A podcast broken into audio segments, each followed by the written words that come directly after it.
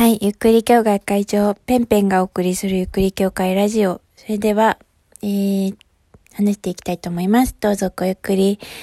えー、引き続き、えー、プロフェッショナル仕事の流儀、えー、庵野監督の4年間密着、密着の、えー、映像を見た感想を話していきたいというふうに思うんですけれども、えー、まあなんかね、やっぱり、やっぱすごいものを作る人は、自分自身を、もうアップデートしていく、アップデートじゃないな、自分の見たことのない世界を見るっていう、その、えっ、と、見えないものに、えっ、と、向かって、もう誰も進んでいない、茨、茨なのかもわかんない、もう、宇宙のその先を、そこにたどり着こうとする人間、それをなんか見たなっていうのが感想で、で、やっぱその誰も行ったことのない、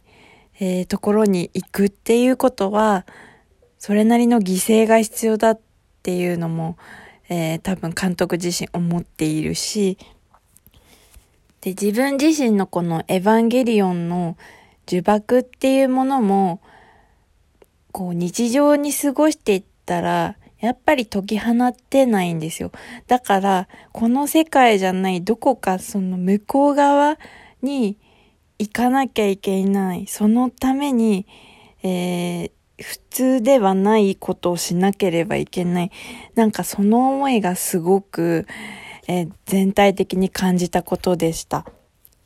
もうなんかすごい想像たるメンバーがこうやっぱスタッフさんにいるわけですよ。本当に。もうなんかアニメ界のトップエリートたちですよ。で、その人たちがね、こう、そう、熱海合宿をするわけですよ。最初のとこで。で、8年間のかけて作った庵野監督の脚本をこう膨らませていくんですよ。なんかメカの人、メカ担当の人がいたりだとか、あと CG 担当の人がいたりとか、あとはまあ総監、総監督じゃないか、まあその全体のその作画とかを見る監督とか、もうすごいメンツですよ。その人たちがこう一生懸命こう、こもって考えてんですよ。そう。で、ね、監督できました見てくださいって言っても、監督そんな見ないで、ああ、うん、みたいな。それで、OK ともダメとも言わないみたいな。で、どうですか？みたいな。これじゃないということが分かったみたいな。もうなんか、へえみたいな。自分の今までの何？みたいなさ。もうさ、なんだろう、滑稽だよねもう熱海合宿のシーンが一番面白かったかもしれない。もうさ、そのプロフェッショナルスタッフにもさ、雨降りそうだね、みたいな感じで言うわけですよ。これ、撮った方がいいよって。で、こうね、あ、わかりました、みたいな。撮っとくか、みたいな感じでね、その、窓の風景をこうね、あの、プロフェッショナルのね、カメラマンがこう撮るわけですよ。そしたら、外行って撮ってこないと、みたいな感じで言うんですよ。で、スタッフ、外、外行って撮ってるんですよ。外行って撮って、もう嵐の中よ。もう、それで、あのー、その雨の音をね、なんか使うことで、なんかその、何？スタッフの一員になるというか、もう、あ、これが庵野監督のやり方かみたいな多分その時スタッフは感じたと思うんですよ。そう。見たことあるやつ、よく見たことあるやつはもう、庵野監督の中ではいらないんですよ。あ、これ普通の監督がやることだよね。もう全然面白くないみたいな。そういう感じ？普通の人がやらないことをやるし、やらせるし、もう、やれってなる。空気になる。だから密着してたスタッフさんも本当に大変だっただろうなってもうだってさ、最後にさ、あなたにとってプロフェッショナルは何ですか？みたいに言ったらさ、そもそもプロフェッショナルって言葉嫌いなんだよね？みたいな感じのことを言うわけですよ。へみたいな。4年間の自分みたいな。全否定されたみたいな、そういう気持ちになるでしょう。ねえ。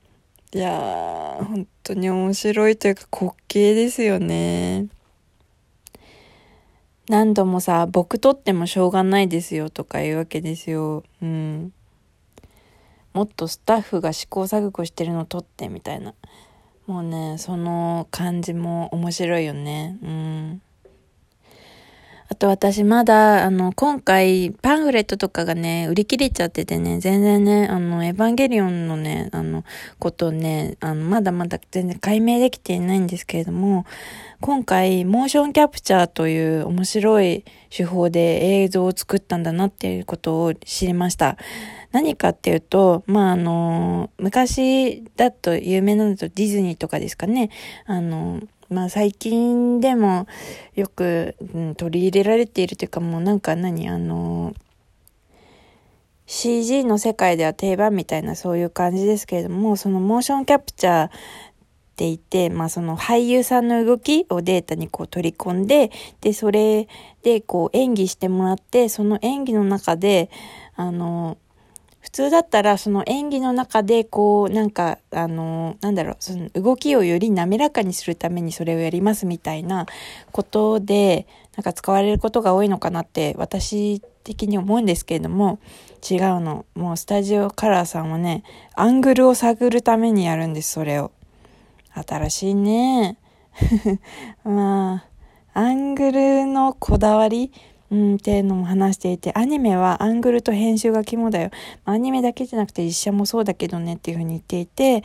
もう、アングルと編集が完璧なら動く必要もないし、動かす必要もないよっていうふうに言ってて、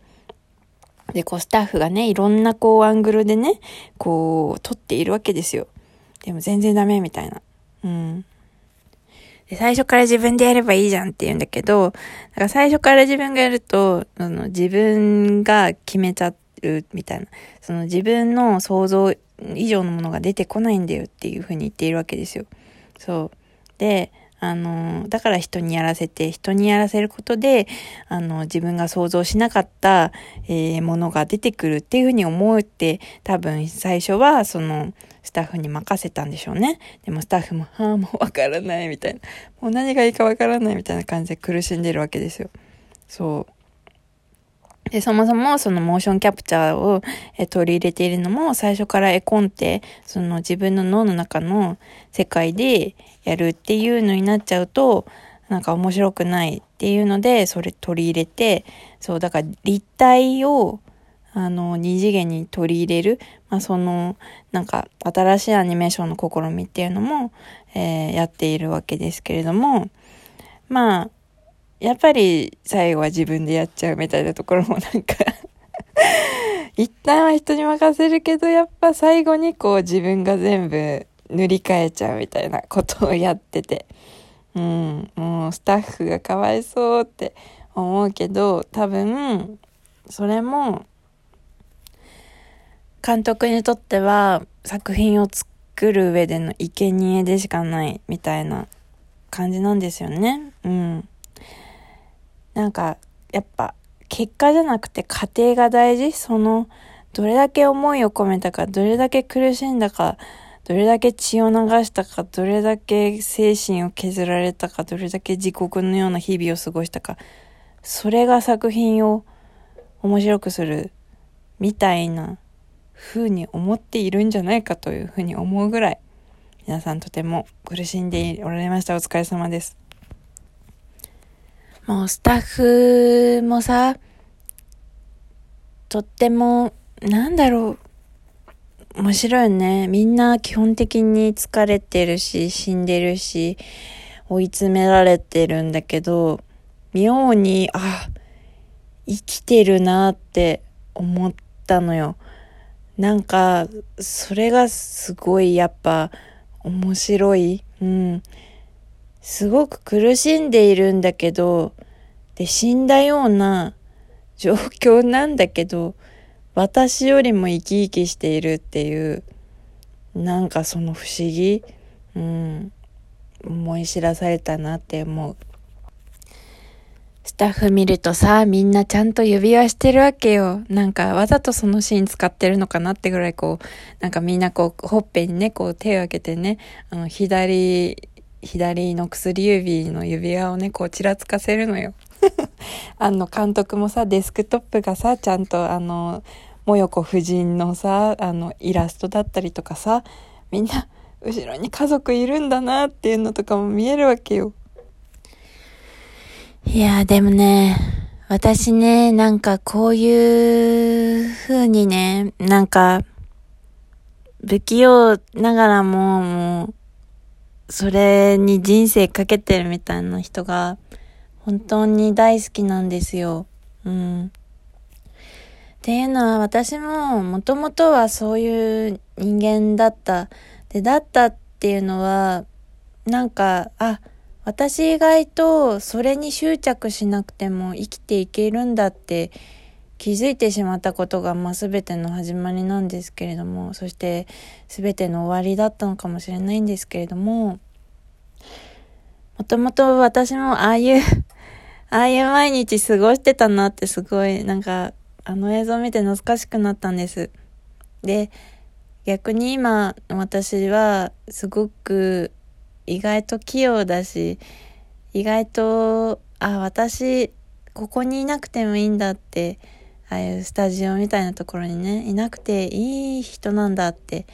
なんか解き放たれて、今、至っているなと思うんです。